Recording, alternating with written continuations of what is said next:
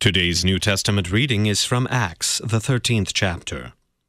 Now Paul and his companions set sail from Paphos and came to Perga and Pamphylia. And John left them and returned to Jerusalem. But they went on from Perga and came to Antioch in Pisidia. And on the Sabbath day they went into the synagogue and sat down.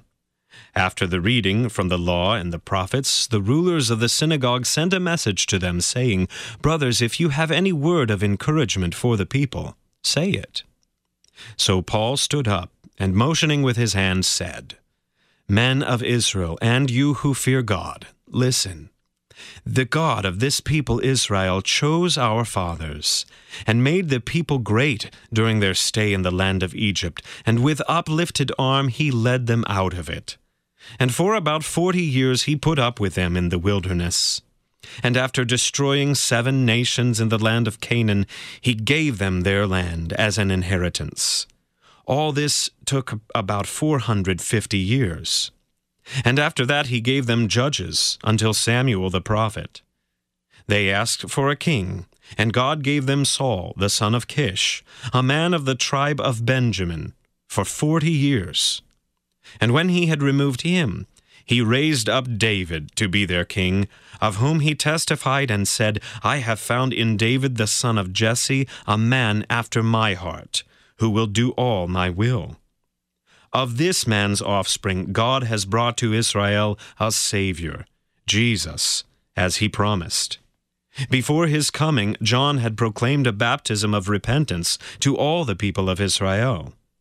And as John was finishing his course, he said, What do you suppose that I am? I am not he. No, but behold, after me one is coming, the sandals of whose feet I am not worthy to untie. Brothers, sons of the family of Abraham, and those among you who fear God, to us has been sent the message of this salvation.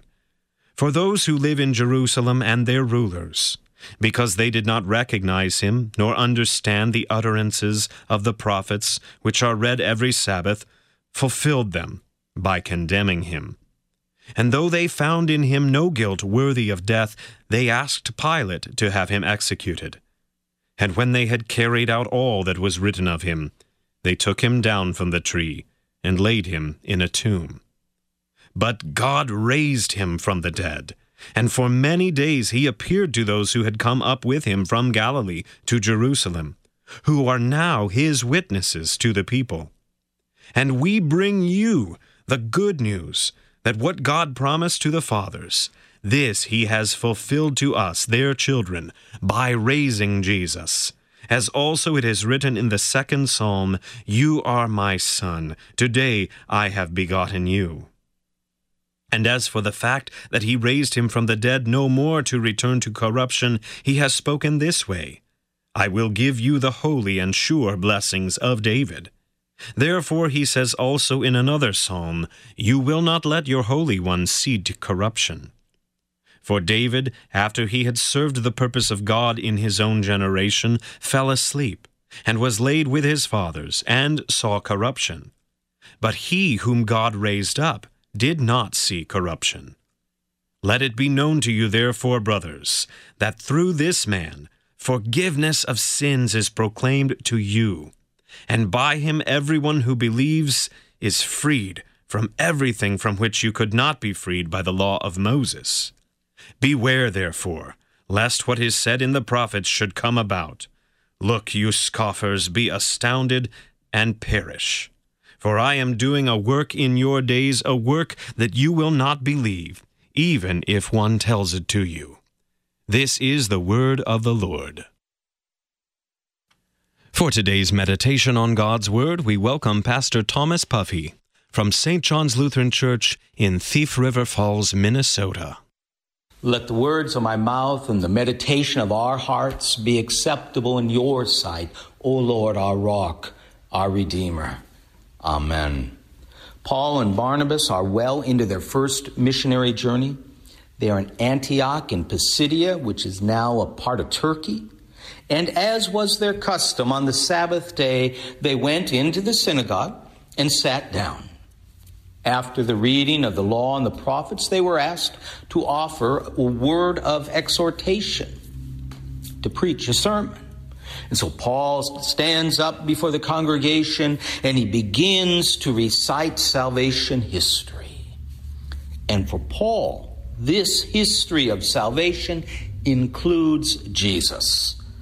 For all the scriptures, both Old and New Testament, bear witness about him. And the high point, the goal of this sacred history is the resurrection of Jesus Christ. What God promised to the fathers, this He has fulfilled to us, their children, by raising Jesus. And then Paul takes a turn. He addresses his hearers directly. This is the for you part. Let it be known to you, therefore, brothers, that through this man forgiveness of sins is proclaimed to you. And by him, everyone who believes is freed from everything from which you could not be freed by the law of Moses. The law of Moses, the Ten Commandments. Maybe we can summarize them this way that you fear, love, and trust in God above anything and everything and everyone, and that you put the needs of others above your own desires. This is what God wants. Yet there is an old saying that says the law always accuses. And that is because you and I will never be perfect as our Heavenly Father is perfect. And the commandments have no power to free us from the sin which clings so tightly to us. Rather, they help us recognize the ways in which God has to put up with us.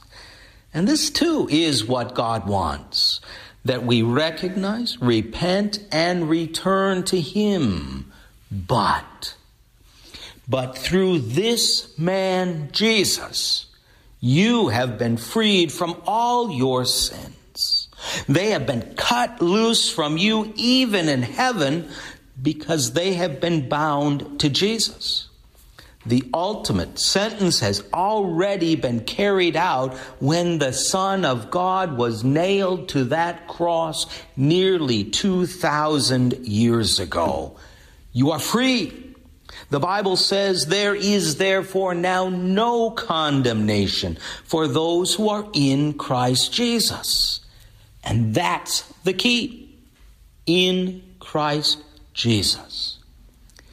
And in your baptism, you have been united with Jesus and all that he has done to accomplish this freedom. Again, you are free from your sins in Christ Jesus. And just as Christ was raised from the dead by the glory of the Father, you too may now live and walk in that new life. And so, how then should you respond? St. Paul says, Beware, be on guard, read, mark, learn, inwardly digest the sacred writings for they are able to make you wise for salvation through faith in Christ Jesus. As the poet sings, this is he whom seers in old time chanted of with one accord, whom the voices of the prophets promised in their faithful word. Now he shines, the long expected. Let creation praise its Lord evermore and evermore. Amen. Now, the peace of God that surpasses all of our understanding will guard and keep you in Christ Jesus. Amen. We thank Pastor Thomas Puffy from St. John's Lutheran Church in Thief River Falls, Minnesota, for today's meditation on God's Word.